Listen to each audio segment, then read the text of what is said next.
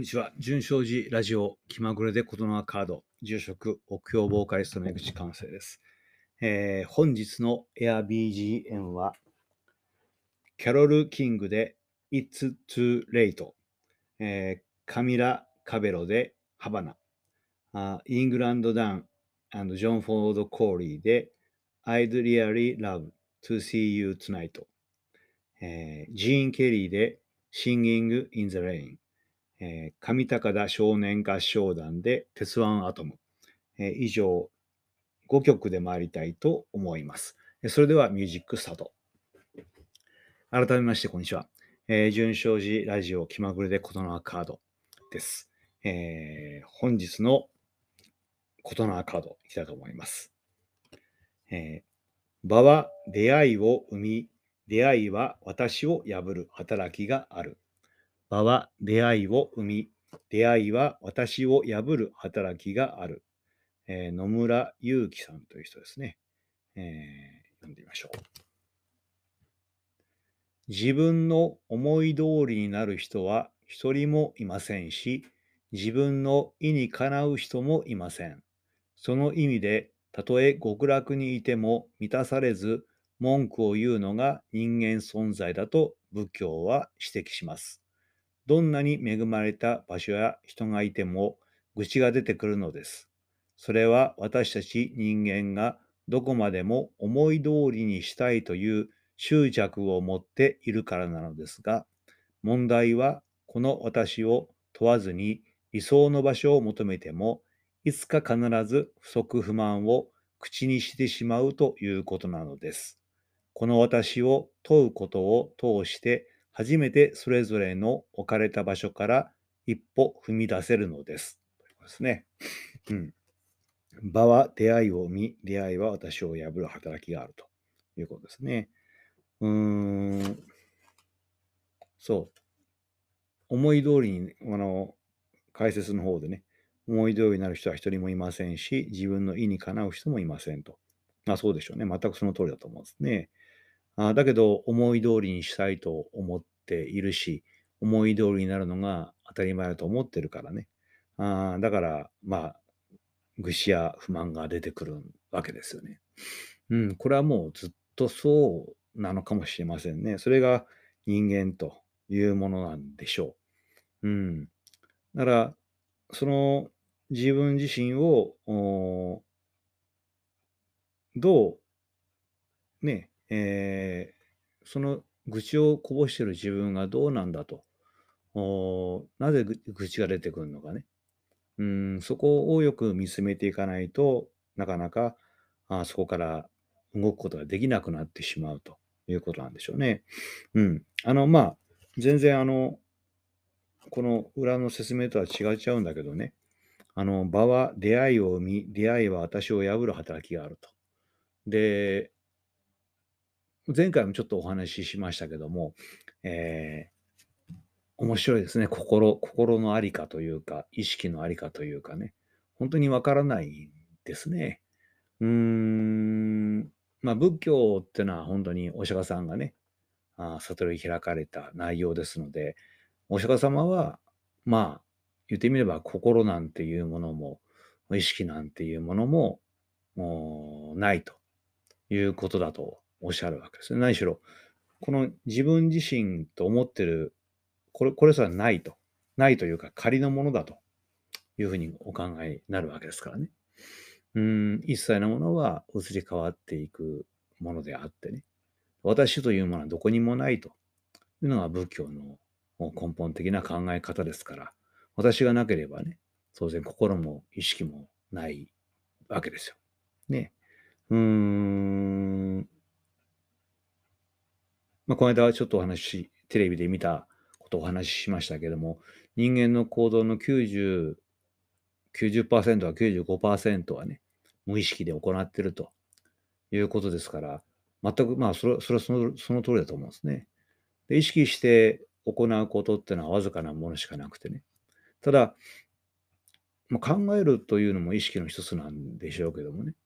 これ考えるだけであるならば、いつも考えてるんだと思うんですね。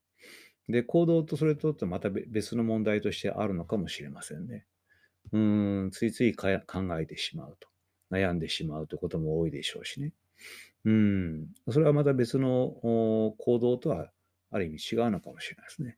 ただ、全くその無関係かとそんなことはなくてね、えー、行動することによって、えー、環境を自分を取り巻くものが変わっていく。またそれに対してそこで新たな考えが生まれてくるということですよね。で、心というのもね、実は、あのー、前回に、えー、受動、受動、受動的なものだと。外からの刺激があって初めて心が生まれてくるって、あの、人工知能を研究なさってる方がね、おっしゃってるのをお話ししましたけども、うん、それもまあその通りだろうなときっと思う思うね。うん、外からの刺激がなければね、何ももしかしたら生まれてこないような気もするんですね。うん。いや、AI ロ、ロボット、ロボットですね。AI というかロボットですね。ロボットをなぜ、あの、日本人、日本人は面白いですね。人型のロボットを作りたがるんですね。うん、そういう研究をどうしてもしてしまうようですよね。あの、まあ、一応引退しましたけども、ホンダ技研ってあの車をの会社がね、えー、アシモだったかな。あの、歩行するロボットを作りましたよね。うん、それから、まあ、ソフトバンクのロボットもいたし、ね、人型のロボットをついついやっぱり作りたくなってしまうんですね。それはある意味理にかなっていてね。うーん。もし人間と同じように心を持たせようと思ったら、あ人型のロボットを作って、あらゆる感覚をこう察知できるようなね、えー、まあ、モニターなのかなかわかりませんけど、センサーですね。そういうものをつけて、人間と同じように情報、あらゆる情報がこう、体中から得られるようにね、音や光だけじゃなくて、触覚もそうですね。触ることもそうです。それで初めて人間と同じようなあ意識が生まれてくるんじゃないかというふうに考えるんだと思うんですね。うん。それはすごく面白いですよね。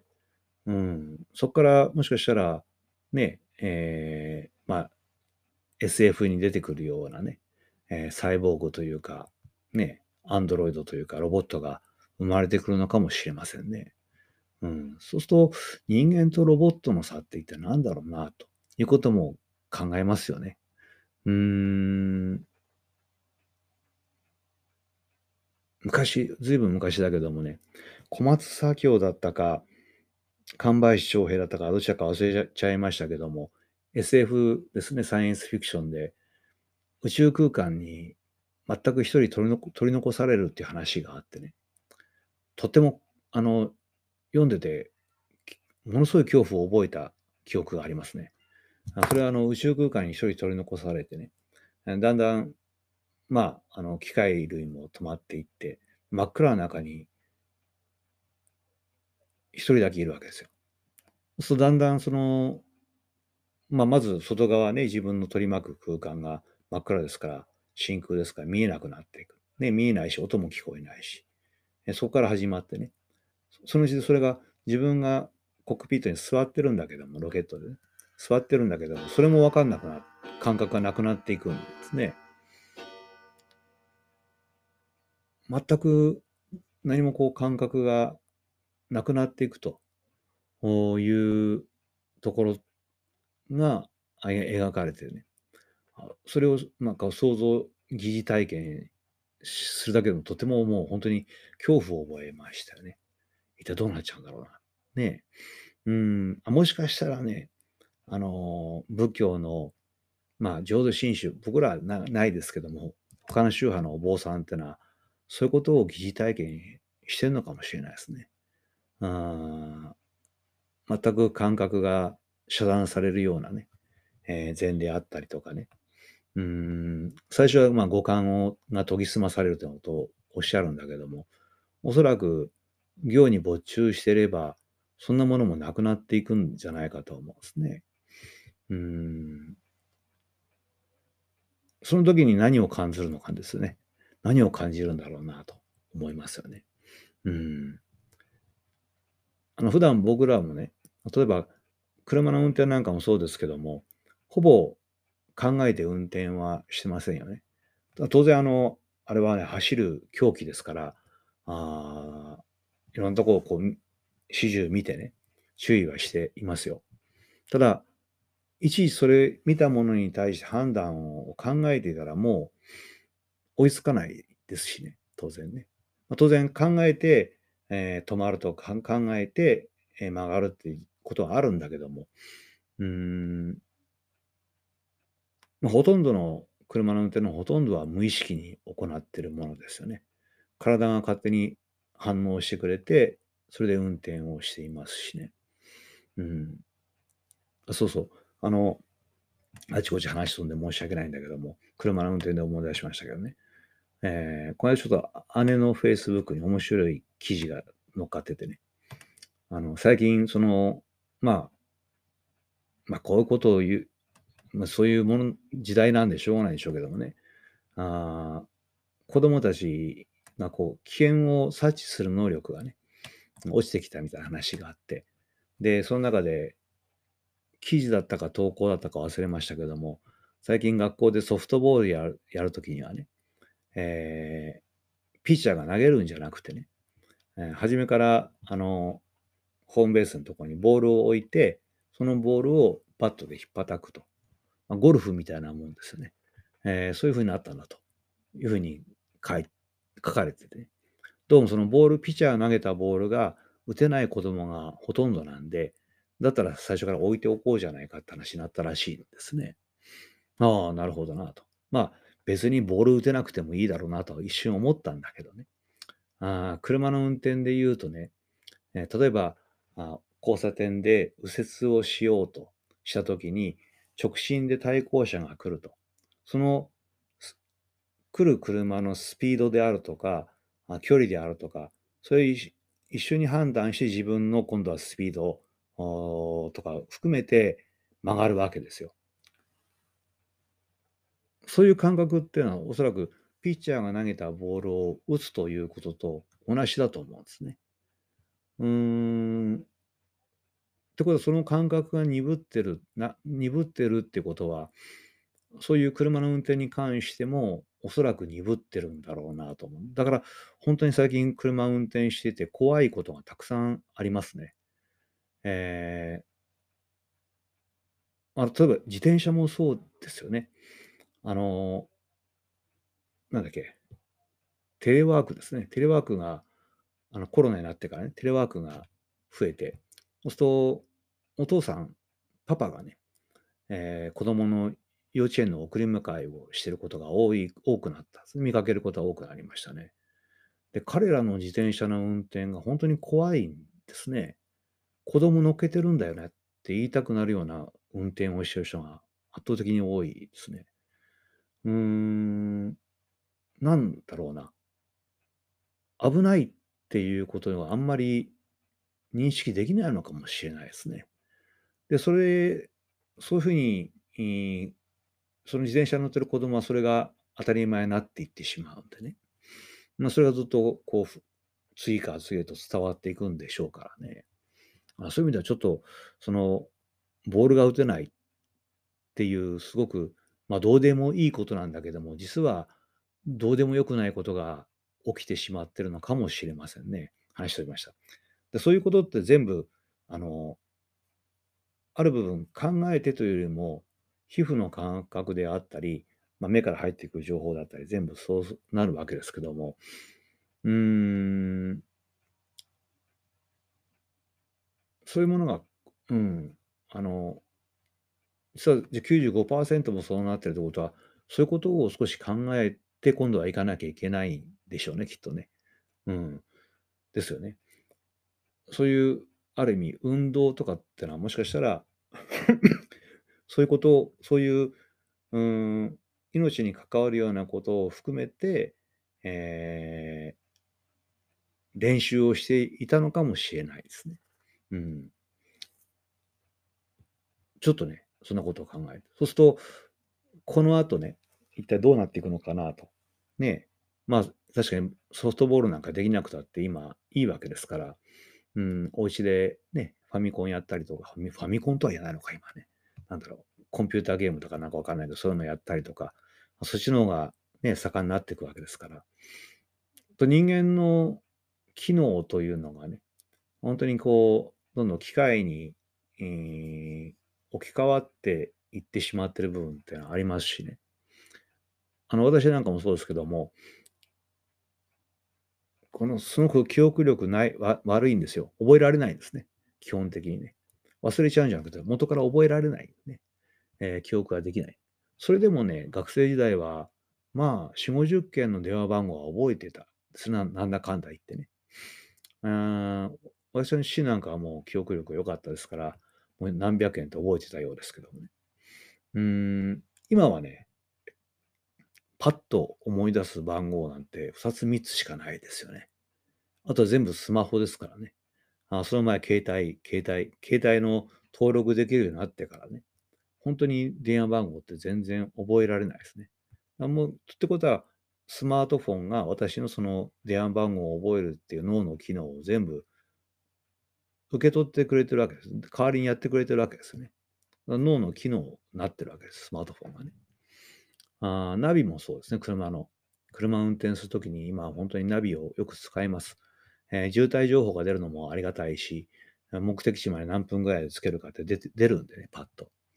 昔は地図見ながらですから、当然見ながら運転できませんからね、自然に地図を覚えるんですね。ああこっち混んでるじゃあこっちの道回って、あ、ここが出てあって、パッパッと頭に思い浮かんだんだけども、今全くそれができなくなりましたね。あちょっと距離が離れると、繋がらないんですね。場所と場所がね。うまいことね。うん、だから、その地図を頭の中に思い浮かべて、道を検索、自分で選んでいくっていうことも、今はナビが全部やってくれる。カーナビがやってくれるんだね。その部分、脳のその部分っていうのは、カーナビが代わりにやってくれてる。こっちが、カーナビの方が私の脳になってるわけですね。そうやってどんどんなっていくでしょうね、きっとね。と、人間とそのロボットの境目っていうのも、ほぼほぼなくなっていくような気がしますよね。えー、95%がそうやって無意識であるならばね。ただ残りの5%がね、厄介でね。だからどうしても人間は考え、考えるんですよ、やっぱり。てか、そこだけが僕らに残される人間としてのエリアなような気もしますね。うん、さっき言ったように、えー、五感すべてのセンサーを持ったロボットが誕生したとして、どうなんでしょうね。まあ、工業機械ですから、基本は同じですよね。で、外からの刺激は違うとしても、本質が同じものなんで、えー、そんなに大きな、もしかしたら差は出てこないのかもしれないですね。環境によってはね。うーん、だから心があったとしても、うん、どうなんだろうな。うん。また僕らと全く違う内容の心になるのかもしれませんね。人間ってのは弱いし、脆いし、ね、うん、一番本質にあるのは自分を守るっていうのがあるはずですから、それがまずないですからね。ロボットは丈夫ですしね。うん。で、初期の段階でデータ、データ、どういうデータを入れるかによっても変わってきますしね。うん。そうすると、どう、どういう思考を持つのか、どういう心を持つのか、また僕らと全く違う心を持っているような気もしますね。これはあの、動物はそうだというふうに言われますよね。ついつい僕らは動物も擬人化してね、考えてしまうんだけども、実は脳の構造が違うわけですから、僕らと同じ心を持つわけがないんだと思うんですよ。うん。うん、だから、思考のあり方ってのは全然違うんじゃないかと思うんでね。うん。そう、そう考えていくと面白いですね。で、人間に残されるのは自分が考えるということですよね。そして同時に、えー、考えるためにはね、ここにあったけども、出会いを生み、出会い出会いは私を破ると。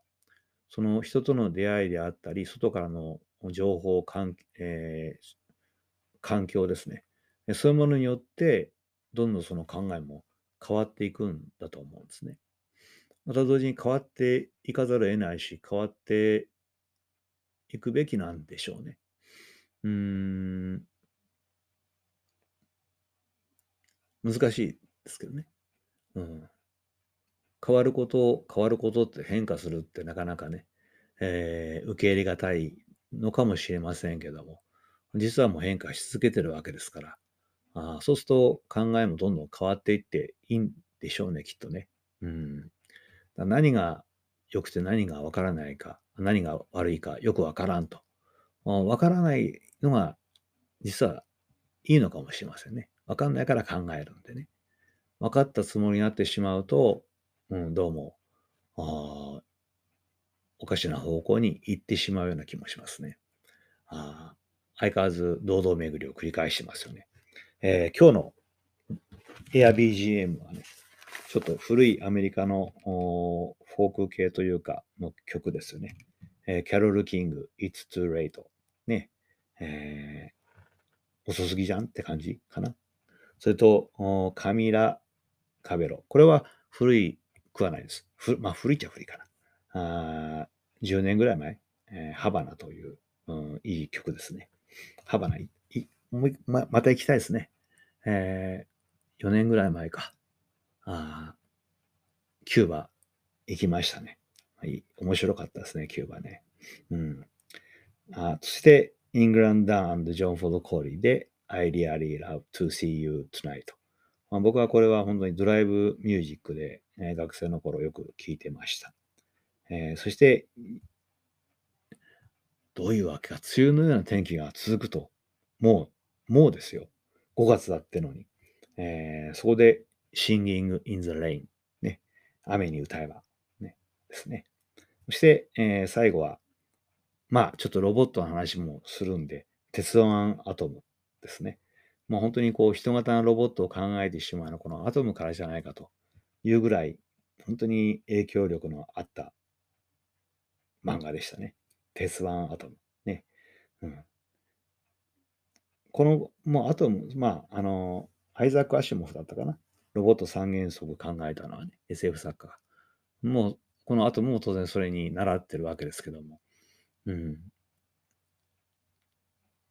やっぱりどっかでね、そうやってロボットを考えれば、それがどういうふうにね、考えて行動するか。当然人間よりもアトム100万馬力ですからね。もうそういう力を持ってて。ね、ああ、電子頭脳、電子頭脳を持っててね。うん、能力ははるかに人間より高いわけですから。あそこで、それとどう、どう付き合っていくのかね、僕らはね。うん。面白いですね、実にね。何年先になるか、すぐ先かもしれないけど、まあ、そんなことを考えると、実に面白いかなと思っています。まあ、あ今日はあ本当にこう、妄念妄想の世界のお話になりましたけども、ね、えー、また次回お会いしましょう。ありがとうございました。えー、純正寺ラジオでは皆さんのご意見、ご批判、そして感想を求めております。え純正寺のホームページ、投稿フォーム、もしくは、あ Facebook の方にね、ご投稿いただければありがたいかなと思っております。また、AirBGM のリクエストもぜひともお願いいたします。えー、かからかからないんですけども、ね、いつも申し上げる通り、あ僕はあのいただけるとそれ見、YouTube やなんかで見てねあ、楽しんでますんで、よろしくお願いいたします。えー、ではまた次回。失礼します。